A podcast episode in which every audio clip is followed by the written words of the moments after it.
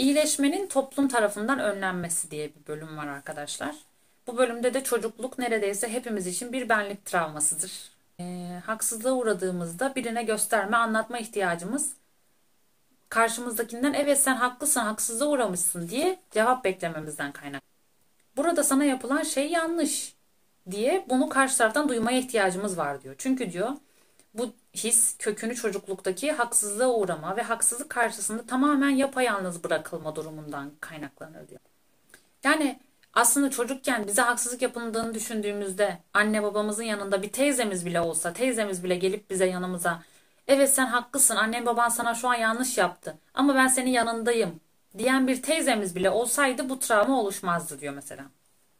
Çocuğuna böyle davranamazsın diye anneye kızsaydı bu teyze bugün bize haksızlık yapıldığınız, yapıldığında bu kadar içerlemeyecektik.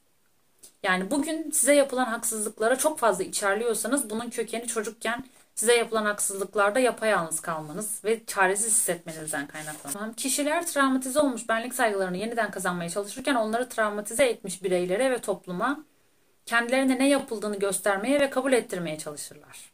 Bunu ben resmen yaptım yani. psikologdan, kitaplardan öğrendikçe gelip anneme işte bunu bunu yapmıştınız ya o bizde işte travma oluşturmuş falan diye anlatıyordum. E, kaybedilen parçalarının yasını tutuyorlardır aslında diyor. Ve başkalarının da kaybedilen parçanın hak ettiği değeri, onuru onlarla birlikte teslim etmesini, yas tutmasını arzu ederler. Travma ve İyileşme kitabında Amerikalı bir psikiyatrist Judith Lewis Herman şöyle diyormuş. Hayatta kalanlar kendilik, değer ve insanlık duygularının başkalarıyla bir bağ kurma hissine dayandığını öğrenirler. Grup dayanışması terör ve umutsuzluğa karşı kuvvetli bir koruma ve travmatik deneyime en kuvvetli panzehiri sağlar. Travma, travma tecrit eder. Grup ait olma duygusunu yeniden yaratır. Travma utandırır ve damgalar. Grup tanık olur ve onaylar.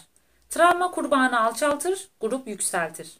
Travma kurbanı insanlığından uzaklaştırır, grup onun insanlığını onarır.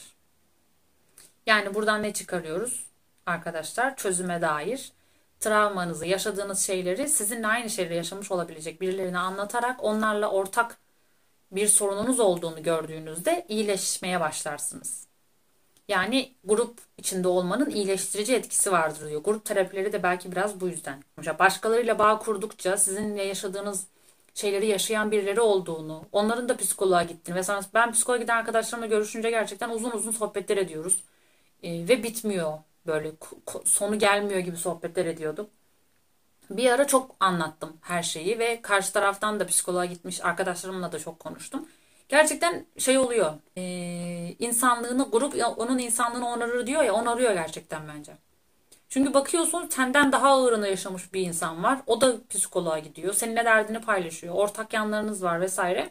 Bu insanı tekrar şey içine çeker. Normal yüzeye çeker. O derinlerden çıkarır. Travmanın etkisinden çıkarır. Normal yüzeye çeker diyor aslında. Bu yüzden geç de olsa çocuk travmanı fark ettiğinde büyük ölçüde anne baba tarafından olduğunu kavraması, anne babanın da artık çok geç gelen bu tepkiyi anlamaması büyük bir yıkımdır.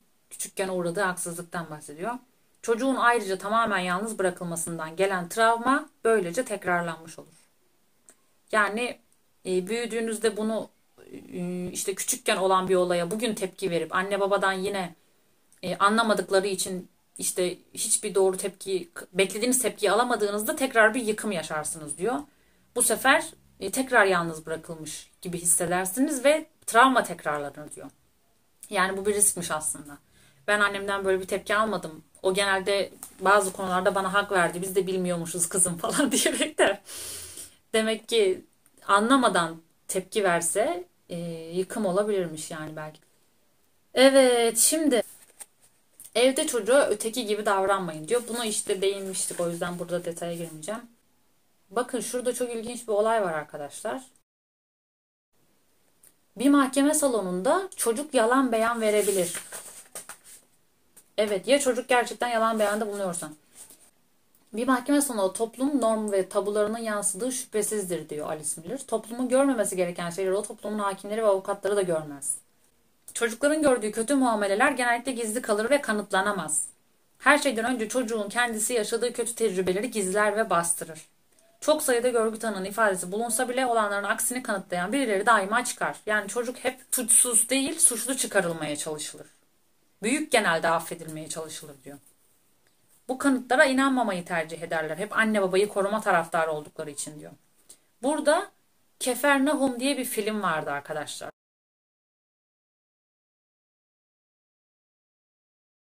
Fakir bir bölgede yaşayan bir aileyi anlatıyor. Aile küçük 15 yaşlarında mı 12 yaşlarında mı kızını sırf para için orada dükkanı olan bir çocuğa veriyor. Para karşılığında kızı zorla evlendiriyor. Onların en küçük çocuğu da sokaklarda işte e, bir şeyler toplayarak falan para kazanıyor, evden kaçıyor. Sonra o çocuğu öldürüyor galiba. O çocuğu bıçaklıyor pardon. Bu e, kızını sattıkları adamı bıçaklıyor bu küçük çocuk. Yanlış hatırlamıyorsam. Yanlış hatırlıyorsam beni düzeltin arkadaşlar yorumlarda. Ama böyle olduğunu hatırlıyorum. Ve hep çocuğu e, suçsuz pardon suçlu çıkartmaya çalışıyorlar.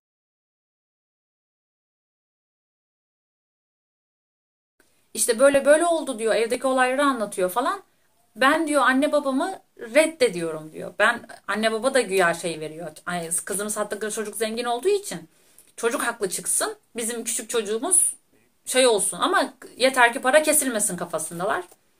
Ve çocuk diyor ki ben anne onlar benim anne babam değil. Ben onları reddediyorum. Küçüklükten bana bana hiç iyi davranmadılar. Ee, onların sanık tanık olmasını istemiyorum diyor.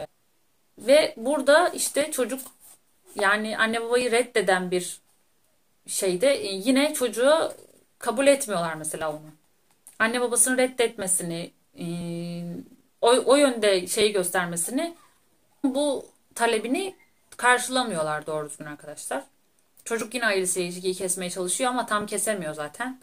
Ve e, o mahkemede de yine dediğim gibi anne babayı haklı çıkartmaya çalışıyorlar. İzleyenler bilir zaten çok detay anlatmama gerek yok.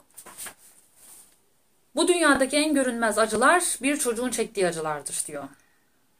Ve işte evet bazen mahkemelerde çocuklar yalan beyanda da bulunabiliyorlarmış.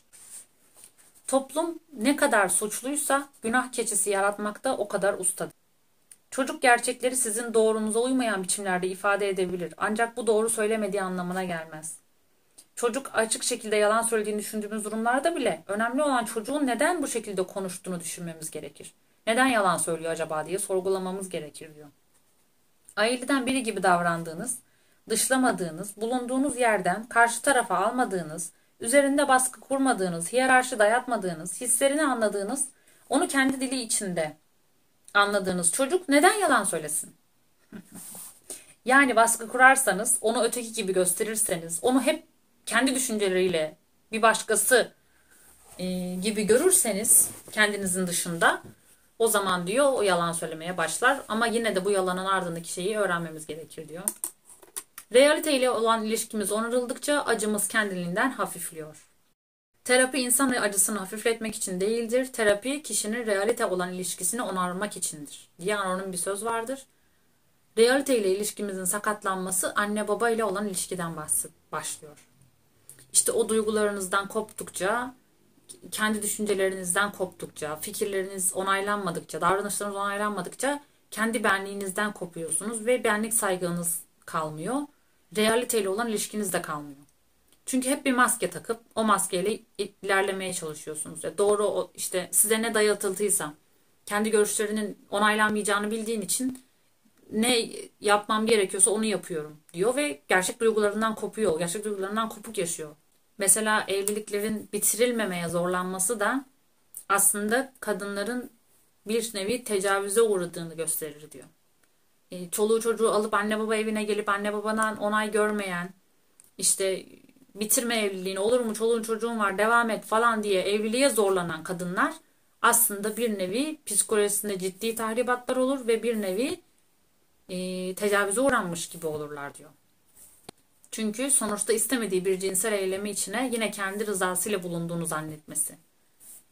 Aslında kendi rızasıyla değil, sırf evliliği bozulmasın diye devam ediyor.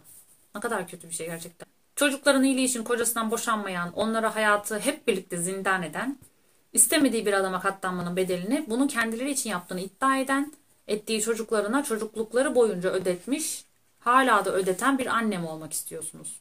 Böyle anneler dolu ortalık ve bu tesadüf değil. Yani çocukları yüzünden kendinden ayrılmadın. Pardon çocukların yüzünden e, kocandan ayrılmadın.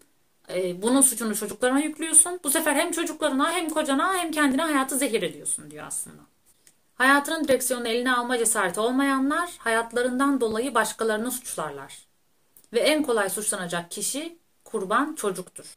Hayatının direksiyonunu eline alma cesareti olmayanlar. Bakın bu çok ciddi bir sorun bence de. Burada Alice Miller suskunluk duvarını yıkın, Alice Miller hayat yolları buradan örnekler verilmiş. Affetmenin şifa verici hiçbir etkisi yoktur diyor. Bu benim çok ilgincime gitti bu başlık. Ee, ve aslında çok doğru bir şeye değindiğini sonradan anladım. Çocuk ha, çocuğu ezen bir yaklaşım sürdürme geleneği, içimize yerleşmiş anne baba korkusu dışında bir açıklaması olamayacağı, bu iddianın psikoloji ilgisi bulunmadığını. Burada aslında ne demek istiyormuş arkadaşlar biliyor musunuz? Zaman içinde iyileşme olması için önce kendine yapılanları, anne babanın o kötü yanlarını kabul etmen gerekir. Kabul etmezsen iyileşme başlamaz ve gerçek affetme ancak o zaman ortaya çıkar. O zaten kendiliğinden olur. Ben lafla işte bunu bunu yaptılar ama ben onları affediyorum. Ve serbest bırakıyorum diye böyle o duygudan kurtulmaya çalıştığımız etkinlikler aslında hep boşaymış. Çünkü affetmek bir süreçtir. Dışarıdan bir baskıyla ve zorla olmaz. Ancak içinin iç, kişinin içinden geldiğinde gerçekleşir. Yeni travmalarımız, sandığımız travmalarımız çocukluktaki travmalarımızın tekrarıdır. Çocukluktaki travmanın sonuçları şimdiki travmanın üstesinden gelinerek giderilebilir ancak. Pek çok sorun çocuklukta çocuklukla bağ kurularak açıklandığında yeni bir boyut kazanır. Alice Miller'ın Hayat Yolları kitabında geçiyormuş. Bu kitapları da mutlaka okuyacağım. Çok merak ediyorum gerçekten. Yani yeni yaşadığım travmaları düşünüyorum. Bir iki tanesini. Çocukken onu neyde yaşamış olabilirim diye düşünüyorum. İşte sonuçta anne kız ilişkisi olabilir. Annenin sürekli e, seninle değil diğer kardeşinle ilgilenmesi. Daha sonra büyüdüğünde de yakın kız arkadaşının senin çok sevdiğin bir kız arkadaşına daha yakın olduğunda o sana travma olabilir mesela. Veya işte babanın diğer kardeşe daha iyi davrandığını görmen, seni dışladığını hissetmen küçükken. Büyüdüğünde de eşinin e, yakın arkadaşlarına iyi davrandığını, sana kötü davrandığını görmen. Bunlar travma oluşturabilir veya senin kız arkadaşına yazmış olması, seni senden ayrılıp senin kız arkadaşın olması büyük travma yaratabilir.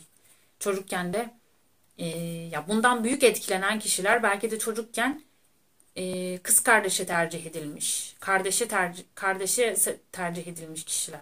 Bir yetişkin ne zamanki hatalarını fark eder ve kabul ederse bunları, çocuk bu yetişkini bağış. Tamam bak o da zor günler geçirdi. Senin için çok şey yaptı. Onu suçlama, tek taraflı bakma. İdeal anne baba zaten yok diyenler aslında kendi annelerini savunuyorlardır diyor. Yani tamam e, onlar da zor günler geçirdi. Tamam suçlamayalım, tek taraflı bakmamalısın.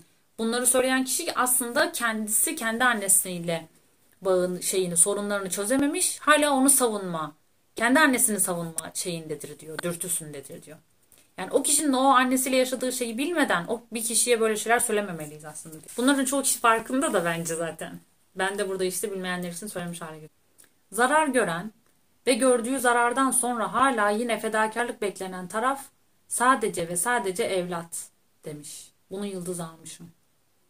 Neden diyor hep bekleyen pozisyondayken evlat hep evlattan bekleyen pozisyondayız. Evladının şimdi onu affedememesini dahi affetmezken evladın niye onu affetmesi gerektiğini neden sorgulamıyoruz diyor. Affetmenin bizi nefretten kurtaracağı doğru değildir. Affetmek yalnızca bir şeyin üstünü örtmeye ve böylece onu pekiştirmeye yarar. Hoşgörünün yaşla arttığı da doğru değildir. Genelde tam tersi olabilir.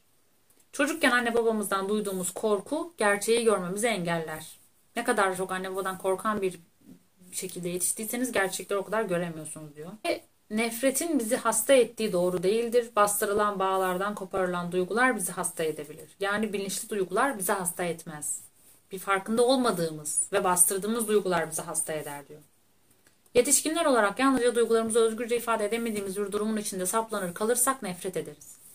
İşte bu bağımlılıktır. Nefret etmemize baş sebep olan, başlamamızı sebep olan şey bağımlılıktır diyor. Hmm. Ne var ki nefret varsa onu yasaklamak iyi bir şey değildir. Bütün dinler bunu yapar. İnsanlara nefret doğuran bağımlılıktan kurtaracak davranış türünü tercih etsek de nefretin sebeplerini anlamamız gerekir. Yine Alice Munro'nun kitabından bir e, alt çiz, altına çizdiğim bir yer var. Kesinlikle şart olan bir şey vardır. Çocukluktaki içselleştirilmiş ebeveynlere karşı duyulan zararlı bağlılığın sona erdi. Bu bağlılığa sevgi desek de aslında bu aksine adı kesinlikle hak etmez. Minnet, merhamet, beklenti, inkar, yanılsama, itaat, korku ve ceza beklentisi gibi farklı ögelerden bir araya gelmiştir bu bağlılık. Sadece sevgi değildir diyor. Bakın minnet duyma, ona merhamet gösterme, inkar, yanılsama, itaat, korku, ceza tüm duyguların sebebiyle bir bağ bağımlılık oluşmuştur diyor. Hiçbirimiz tarihimizden kaçamayız, onu geride bırakabiliriz. Her koşulda o orada durur. Öfke yeterince uzun süre beklerseniz düşmez. Aynı böbrek taşı gibidir diyor. E, doğru hareketi yapmalısınız o öfkeden kurtulmak için. O zaman geçip gider ve hayatınızda daha fazla yaratıcılık olur. Hakikaten öyle ha. Ben e, bir ara çok öfkeliydim ve kurumsal bir şirkette çalışıyordum. E, orada asla öfkemi belli etmiyordum. Evde çok öfkeliydim. Çünkü bastırılmış bir sürü duygum varmış meğerse. Oradan ayrıldıktan sonra psikoloğa gittim zaten. E, ve bu gerçekten yaratıcılığı öldürüyor. Hiçbir yaratıcı işim yoktu. İş yerinde de yaratıcılığımı pek kullanamıyordum zaten. Psikoloğa gittikçe, bu öfkelerim dindikçe, işte kökenleri, bu duyguların şeylerin kökenleri ortaya çıktıkça ben daha yaratıcı işler üretebilmeye başladım. Ve elimde henüz doğru işim yokken bile kendi kendime bir şeyler üretmeye, yaratmaya başladım. Mesela bu kanalı açmak gibi. Gerçekten bu bastırılmış her duygu, çıkarılmamış her şey yani durduk yere gelen öfkelerin altındaki şeyleri bulduğumuz zaman aslında kendi hayat yolumuzda da büyük kapıları açıyoruz. Büyük bayırlardan çıkıyoruz ve düzlüğe ulaşıyoruz belki de. Çünkü artık duygular dengeli bir şekilde değerlenir ve insana kendine saygı duyma işi başlar diyor. Öfke dışarı çıktıkça yaratıcılık artar. Vay anasın. İşte bu yüzden öfkeyi anlamamız, onunla iletişim kurmamız gerekir. Çocukluk yıllarında saygısızlık, ihmal görmüş kişilerin fazla duyarlı olduğu, bu nedenle öfkeli olduğu ortaya çıkmıştır diyor. Saygısızlığa, tehditte, incinmelere karşı derin tepkiler göstermek aslında sağlıklı bir içgüdüsel şeydir diyor arkadaşlar. Eğer bir kadının içgüdüleri zarar görmüşse tipki, tipik olarak öfkesini dışa vurmasıyla ilişkili olarak pek çok sorunla karşılaşır. Öfkesini dışarı vuramaz önce diyor. Gecikmiş tepkiler ortaya çıkar. Anlaşmazlıkları görmezden gelir. Ne pahasına olursa olsun idare etmeye çalışır. Uzlaştırıcı olmaya çalışır. Herkes ve her şey sakinleşince geçici ol, geçsin falan der. Hep e, her şeyi alttan alır. Bu durumdaki kadınlar hissettikleri öfkeye göre davranmazlar, hatalı çıkışlar yaparlar. Ne söylemleri ne de yapmaları gerektiğini, ne yapabileceklerini kavrayana kadar aradan haftalar, aylar, yıllar geçer ve gecikmiş tepkiler verirler. Sonra yıllarım gitti benim buna derler mesela. Genellikle 5. ve 6. olası tahmin etmeye, çok fazla vakit ayırmaktan, kendi aleyhine olmak üzere nazik olmaya çalışmaktan, kendi aleyhine bakın. Ya yeterince gönülden davranmaktan kaynaklı. Vahşi ruh eğer kadın dinlerse ne zaman ve nasıl davranacağını bilir aslında diyor. Ve doğru tepki doğru zamanda verildiğinde doğrudur. Ve doğru miktar. İşte o zaman şefkat ve dayanma gücü de artar diyor. Zedelenmiş içgüdü ise pratik yaparak, sınırları güçlendirerek, kararlı davranarak, olabildiğince cömert ama aynı zamanda da sağlam tepkiler vermeye çalışarak düzeltilmelidir diyor. Ben tam bu aşamadayım şu an. Kararlı davranmaya ve aynı zamanda sağlam tepkiler vermeye çalışıyorum. Mesela burada da bağışlama bir kişi gerçekle yüzleşebildiğinde ve kendisini sır saklama mecburiyetinde hissetmediğinde ancak e, mümkün olabilir. Mesela Masumlar Apartmanı'nda vardı ya, bütün gerçekler ortaya çıktı. O çeşitli çarşafların saklandığı daire falan hep ortaya çıktı. Ondan sonra ancak özgür hissetmeye başladılar. Yani bütün gizledikleri, kapakladıkları, kendi psikolojik sorunları herkes tarafından bilindiğinde ve ona rağmen insanlar onlarla konuşmaya onların iyiliği için yine de onlarla olmaya devam ettikçe her şey ortaya çıktığından sonra kız annesine iyi görmeye başladı artık. Babasına karşı daha şefkatli olmaya başladı. Yani üstünü kapattığınız her şeyi bir bir yüzeye çıkarttığınızda aslında iyileşme başlıyor ve gerçek af o zaman başlıyor. Ve anneyi babayı gerçekten affetmediğinizde hayatınızda ilişkilerinizi düzeltmek gerçekten çok zor. Mesela oradaki Han da en son artık e, yine o annesini bir türlü affedemiyordu. Ceylan'la ilişkisi de bir türlü düzelemiyordu bu yüzden. Terapiye gidiyorlardı falan. İşte böyle arkadaşlar. Jung'ın da dediği gibi sır saklamak bizi bilinç dışımızdan koparır. Kadının psikolojisindeki utanç verici bir sırrın bulunduğu yerde her zaman bir ölü bölge vardır.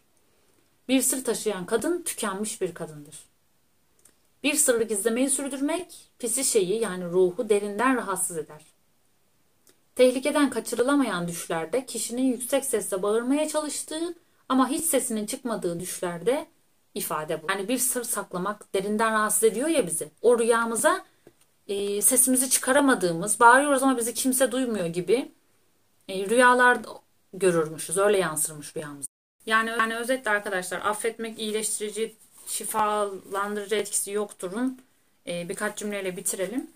Depresyonda olan bir kişiyi yani kendilerini annelerini affetmeye ne kadar zorlarlarsa depresyonlar o kadar derinleşir diyormuş Miller. Affetmek için vaaz vermek sadece riyakar ve beyhude bir çaba değil, aynı zamanda tehlikelidir. Çünkü dürtüyü maskeleyerek dürtünün tekrar etmesi neden olur diyor. Mesela Miller'ın e, kişiliği, kişinin çocukluğunda kendisine karşı gaddar olan anne babasına duyduğu sevginin neden oluştuğunu sorarak dördüncü emir hakkında bir tartışma başlatmış. Orada mesela bir hasta hakkında şöyle bir kanıya varmışlar. Genellikle hasta güçsüz olan yaşlılara karşı duyulan şefkat hayat verdikleri için onlar bize hayat verdi, bizi dünyaya getirdi gibi bir düşünceden kaynaklanıyormuş. Dayak yenilmeyen, o güzel günler için duyulan minnet. hani güzel günlerimiz de oldu. Beraber eğlendik. Bize şöyle iyi baktılar, böyle iyi baktılar. Ee, kötü insan olmaktan duyulan korku. Anne babayı işte affetmezsek kötü insan oluruz gibi. Ebeveynlerimizi affetmemiz gerektiği, aksi halde asla gerçek bir yetişkin olamayacağımız inancı. Bunlardan kaynaklanıyormuş. Ee, benim hayatım demiş Dördüncü emirin yani bu az önce söylediğimin yanlış olduğunu gerçek bir kanıtı. Kendimi anne babamın taleplerinden kurtardığım ve üstü kapalı ya da açık bir şekilde onlara beklentilerine göre yaşam onların beklentilerine göre yaşamaya son verdiğim an hiç olmadığım kadar sağlıklı hissetmeye başladım. Bütün belirtiler yok oldu. Çocuklarıma karşı fevri davranmamaya başladım ve şuna inanıyorum. Bütün bunlar bedenime hiçbir iyiliği dokunmayan bir emre uymaya çalıştığım için olmuştu. Alice Miller başka birini memnun etmeye çalıştığımız sürece asla doğru şeyi yapamayız diyor. Yalnızca olduğumuz gibi kalabiliriz ve ebeveynlerimizi bizi sevmeye zorlayamayız. Biz böyleyiz deyip çekileceksin kendi yoluna bakacaksın diyor yani. Eğer ebeveynin sevdiği şey yalnızca çocuğun maskesi ise kişinin gerçekten olanı reddetmek yerine artık maskeyi çıkarmasını, gerçekle yüzleşmesinin sağlıklı tek çözüm yolu olduğunda ısrar ediyor. Genel olarak genel kanıyı anladınız bence arkadaşlar. O yüzden tekrar tekrar aynı şeyi söylememe gerek yok diye düşünüyorum. Çünkü video çok uzun oluyor. Bakın şu cümle de çok önemli. Kötü anne babalık iyi evlat olmaya çalışmaktan çıkar. Böyle bir kanıya varmışlar. Vay anasını ya. Yani suçluluk duyma yerine bunu üzüntüye çevirip o duygudan kurtulabilirsiniz diyor. Bir şeyden suçluluk duyuyorsanız burada altında bir üzüntü vardır. Neye üzülüyorsunuz diye bir sorun kendinize diyor. O duyduğunuz şeyi tüm hayatınız kendini suçluluk duyarsanız çocuğunuzun da suçluluk duymasına sebep olursunuz. Ve bu üzüntü ve bunu üzüntüye çevirmediğiniz sürece hayatınız boyunca sizinle gelir. Ama üzüntü duyarak ondan kurtulabilirsiniz diyor. Ee, üzüntü böyle bir şey olmuş ve geçmişin değiştirilemeyecek olmasından duyulan acıdır. Ve bunu hissetmek zorundayız. Hissetmek istemiyorsunuz ama hissettiğinizde ancak ondan daha önce de bahsettiğim gibi insana zarar veren onu hasta yapan gerçek aşırı üzücü olaylar değil, bu olaylar sırasında çektiği acılardan bahsedememesi. Onu dile getirememesi, öfke, hiddet, üzüntü, çaresizlik gibi duyguları gösterememesi ve yaşanamaması. Yani eğer yaşadığınız şeyleri annenizle paylaşabiliyor olsaydınız bu kadar travma yaşamayacaktınız. Büyüdükten sonra annesine saldırgan mektuplar, mutsuz mektuplar yazabil, yazmış. Yazabilseydi diyor Sylvia Plath diye birinin hikayesini anlatmış. Belki de intihar etmeyecek. Zira Platin içine düştüğü çaresizliğin nedeni çektiği acılar değil, yanında bu acıları paylaşacak birinin olmaması. Yani paylaşabilecek birinin olması bile o kadar önemli ki. Annesiyle iyi ilişkileri ve annesiyle olumlu ilişkileri olan kadınlar çok daha rahat orgazm olabilen insanlarmış. Ama müdahaleci, sert, otoriter, soğuk bir anneye sahip olanlar orgazmı olan bir kadın oluyorlarmış büyüyünce onun etkisi hala devam ediyormuş yani. Orgazm olan kadınların benlik saygısı daha yüksekmiş. Yine olan kadınların sevişirken aktif olma düzeyi, sevişmeyi başlatma olanı, oranı, orgazm olmayanlara göre anlamlı şekilde daha yüksekti. Yani anne ile olan kurulan sağlıklı bağ bütün hayatınızı etkiliyor. Ki cinsellik bu, burada çok önemli bir faktör bence. Çünkü cinselliğin yaşama içgüdüsü olduğu söylenir. Yaşama kaynağımızı oradan alıyormuşuz yani. Düşün yaşama kaynağınızı bile etkiliyor anneyle olan ilişkiniz yani. Yaşama kaynağınızı doğru düzgün yaşayamamanızı sebep oluyor. Her iki grubun da yani annesiyle iyi geçinip annesiyle iyi geçinemeyen yani annesiyle iyi geçinip rahat orgazm olabilen ve annesiyle iyi geçinemeyip rahat orgazm olamayan kadınlar. Düzenli ilişkileri varmış ancak orgazm olmayan kadınlar arasında evlilik olan kadınlar arasında ise sevgililik ilişkisi daha yüksek orandaymış. Bu da çok iyi değil mi ya? Orgazm olmayan kadınların çoğu evliymiş. Orgazm olabilen ve cinselliği çok iyi şekilde ya da normal bir şekilde yaşayabilen kadınların çoğu da sevgililik ilişkisi yaşıyormuş. Evli değilmiş yani. Gerçekten önemli bir konu bu bence. İşte orgazm olamayanların evlenmiş olması da buradan şey çıkıyor. E, topluma uyayım, topluma uyum sağlayayım, hemen evleneyim. İşte cinselliği nasıl olsa orada yaşarım gibi düşünüyorlar. Ama orgazm olamıyorsun. Evlisin kaç yıllık ama belki evli olmayan bir kişi senden daha iyi bir cinsel hayata sahip. İşte bu da aslında yine anneyle olan ilişkiden kaynaklanıyormuş arkadaşlar. Sonuç olarak orgazm olan kadınlar olmayanlara göre daha güvenli, daha girişken ve daha özgürmüşler. Yani işte daha özgür oldukları için evli olmayan insanlar olabiliyorlarmış belki de. Cinsellik insanın aynasıdır. İnsanın hayatla ilişkisini en açık gösteren yerdir. Vay anasını ya. Ruhsal problemlerini en direkt yansıtan yer insanın cinselliği olur. Yani cinselliğinde sorun yaşayanın ruhsal problemleri de çok vardır diyebiliriz o zaman. Evlilik, nikah töreni, suçluluk duygusu ve kurban edilme arasındaki sıkı bağı iyi toplum yoktur da açıklıyor. Ee, anne baba çocuğa ne kadar hiyerarşi hissettirirse çocuk ayrı birey olduğunu takdir edebilmekte ne kadar güçlük çekerse çocuğun cinselliği o kadar problemli oluyormuş. Çünkü anne babanın bir kolu gibi hissettiğin sürece, özgür hissetmediğin, onlara bağımlı hissettiğin sürece cinselliği iyi yaşayamıyorsun diyor. Çünkü kendinin farkında değilsin. Bir birey olduğunun. Sanki o cinselliği yaşarken de anne babanlaymışsın gibi düşündüğün için ya da onları kafandan atamadığın için adam akıllı yaşayamıyorsun diyor. Dünya üzerinde için anne baba çocuğu kıskanmaz mı diye bir başlığı var. Mı'yı şöyle yazmış. Kıskanmaz der miyiz? Yoksa mı mı gibi. Dünya üzerindeki bütün kötülüklerin en yaygın hatta belki tek nedeni kıskançlıktır. Kötülüğün binlerce dalı olmasına rağmen tek bir kökü olduğunu söylemiş. İşte o kökte kıskançlıkmış. Bu yüzden ben kıskanç insandan çok korkarım. Nitekim çocuğu ve çocukluğu anlayabilmemizin önüne geçen temel etken de kendi çocukluğumuzda çektiğimiz acılar. İşte çocuğa yansıtılır. Yani küçükken kendi yaşayamadığı şeyi çocuk yaptığında çocuğunu kıskanırmış mesela kişi. Kendisi çok okumak isteyip okuyamadıysa mesela okuyan çocuğunu görünce kıskanmaya başlayabilirmiş. Böyle şeyler olabilirmiş ve bunun doğrultusunda davranmaya başlayabilirmiş. Çocukları sürekli küçümsemek mesela aman bunlarınki bir şey mi bizim zamanımızda şöyle böyle olurdu demek. Biz çektik onlar da çeksin demektir. Kıskançlık içerir diyor. Hani biz zamanında çok çektik. Ee, siz bir şey çekmiyorsunuz. Demek onlar da çeksin istemekmiş aslında. Onlar zorluk çektiği zaman aman işte biz nereye katlandık o da katlansın diye onun çektiği şeyi küçümsemek. Bunların altında hep kıskançlık yatıyormuş. İşte böyle arkadaşlar. Kitleler için çocuğun görünmez oluşu diye bir bölüm var. Burada da işte çocuğun insanın devlete kurban edilmesinin güzel olduğu, devlete itaatin arz ed- e, önem arz ettiğinden falan düşünürler ama aslında bu yine bireyi toplumdan, devletten ayıramamak, bireyi sadece birey olarak görememek ormenin bir sonucudur diyor yani. Ee, bununla ilgili işte örnekler verilmiş. Ee, o örneklere girmeyeceğim arkadaşlar. Yani sosyalleşirsiniz. Her yere girip çıkarsınız. Sosyalleşmek kadar kolay bir şey yok. Ama kendin bireyselleşemeden sosyalleşiyorsan ya maske taşıyorsundur ya da o kişilerin yaşam tarzını benimseyip o kişilere uyum sağlayayım diye uğraşırken kendi benliğinden çıkıp tamamen onlara benzeyen biri olursun. Bu sefer sıradan bir insan olursun diyor. Demiyor da hani sıradan bir insandan kastım da şu arkadaşlar. Tabii ki birbirimize benzeyeceğiz. Benzer yanlarımız var. Ama önce gerçek seni keşfetmen gerekiyor. Ondan sonra senin gibi insanlarla bir araya gel. Onların içinde sıradan zaten olacaksın her türlü. Devletin istismarı ile ailenin istismarı açısından bu açıdan pek fark yoktur diyor işte. İşte çocuklar e, kutsal iddia edilen her şey çocukları kurban etmeye müsaittir diyor. Devleti, milleti kutsallaştırıp insanı kurban etmek. Aileyi, anne babayı kutsallaştırıp çocuğu kurban etmek Yine din için çocuğu kurban etmek.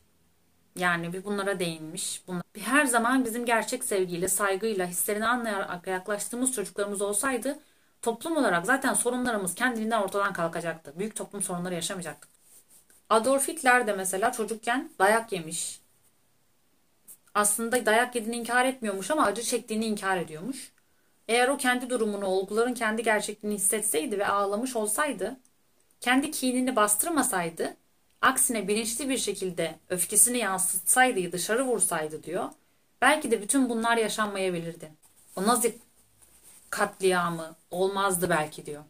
Aynı durum diğer dayak yiyen, cesareti kırılan ve daha sonra zalim suç makinesi olan Stalin ve Çavuşescu için de geçerlidir diyor. Vay anasını ya. Bir insan ancak bir zamanlar kendisi olan, dayak yemiş çocuğun duygularını hissetmeye, yetişkinlerin küstahlıklarını ve alaycılıklarını reddetmeye ve yargılamaya hazır olduğu zaman gerçeğe çekilen sınırları aşabilir. Ve ancak o zaman diğer insanlar için tehlike olmaktan çıkar. Yani küçükken size yapılan şeyler karşısında ağlamadıysanız, sürekli e, suçluluk hissedip içinizde tuttuysanız, e, babanızın size yaptığı zulümleri, işte ne bileyim dayak yiyorsanız sürekli hem ona karşı koyamayıp hem kaçıp gidemiyorsanız ve içinizde kalıyorsa, çaresiz hissediyorsanız, e, ileride zalim biri olmadan bunları birilerine açıklayın, bu duygularınızı dışarı vurun. Yani artık, artık internet ortamında anonim sohbetler vesaire de yapılabiliyor. Orada bile açabilirsiniz bu duygularınızı arkadaşlar yani. Bir şekilde sizinle ortak şeyleri yaşayan insanlarla iletişim kurmak iyileşmenin başlangıcıdır. Ve son olarak bu kitabı da kapattım artık. bu video bitiyor. Son olarak söyleyeceğim bir şey var. Hep benim psikolog son psikolog seansından kendime aldığım bir not. Sizi sadece siz kurtaracaksınız. Seni sadece sen kurtaracaksın diye yazmıştım kendime. Ee, ara ara ona bakarım. Kimseden hiçbir el, hiçbir yardım bekleme, bekleme. Biri bir gelip beni kurtaracak, bilmem ne, yaşamım şuradan sonra iyi gidecek. İşte evlendikten sonra şöyle olacak, ben bir işe gireyim de böyle olacak falan. Bunları başkalarına bel bağlamak yok arkadaşlar. Sadece biz varız. Biz önce kendimizi düşünmek zorundayız, kendi iyiliğimizi düşünmek zorundayız. Belki ilk adım olarak ücretsiz devletin sağladığı psikologlara giderek bir adım atmalıyız ve bir yerden başlamalıyız. Ee, bir yerden gelecek haberi beklemeyelim. O karikatürdeki işte bir yerden para bekleyen adam gibi boş bir dağa bakmayalım. Eyleme geçelim ve kendi kendimizin kahramanı olalım. Kendi hayatımızın diye uğraşıyorum. Böyle yani arkadaşlar. Bir sonraki video eğer anlatacak şeyim çok olursa güzel bir kitaptan bahsedeceğim. Bakalım e, duruma göre yeni kitaplarımı zaten sayfamda paylaşıyor olacağım. E, o kitaptan sonra bir psikoloji kitabı daha okursam orada paylaşacağım arkadaşlar. İzlediğiniz için teşekkür ederim arkadaşlar. E, eğer abone olmadıysanız kanala abone olun. Bildirimleri açın. E, çünkü yeni video yüklediğimde veya yeni bir kitaba başladığımda ilginiz olan bir kitap olabilir. Size bilgisi gelir en azından. Kısa video olarak yüklüyorum. Topluluk gönderisi olarak paylaşıyorum. Yeni kitaplardan haberiniz olur. E, izleyicilerimin çoğu bu görüntülemeleri sağlayan kişilerin çoğu abone olmayan kişiler olduğu için bu uyarıyı yapmak durumunda kalıyorum arkadaşlar. O yüzden abone olursanız, beğeni atarsanız çok mutlu olurum. Tekrar teşekkür ederim. Kendinize iyi bakın. Hoşçakalın. Görüşmek üzere.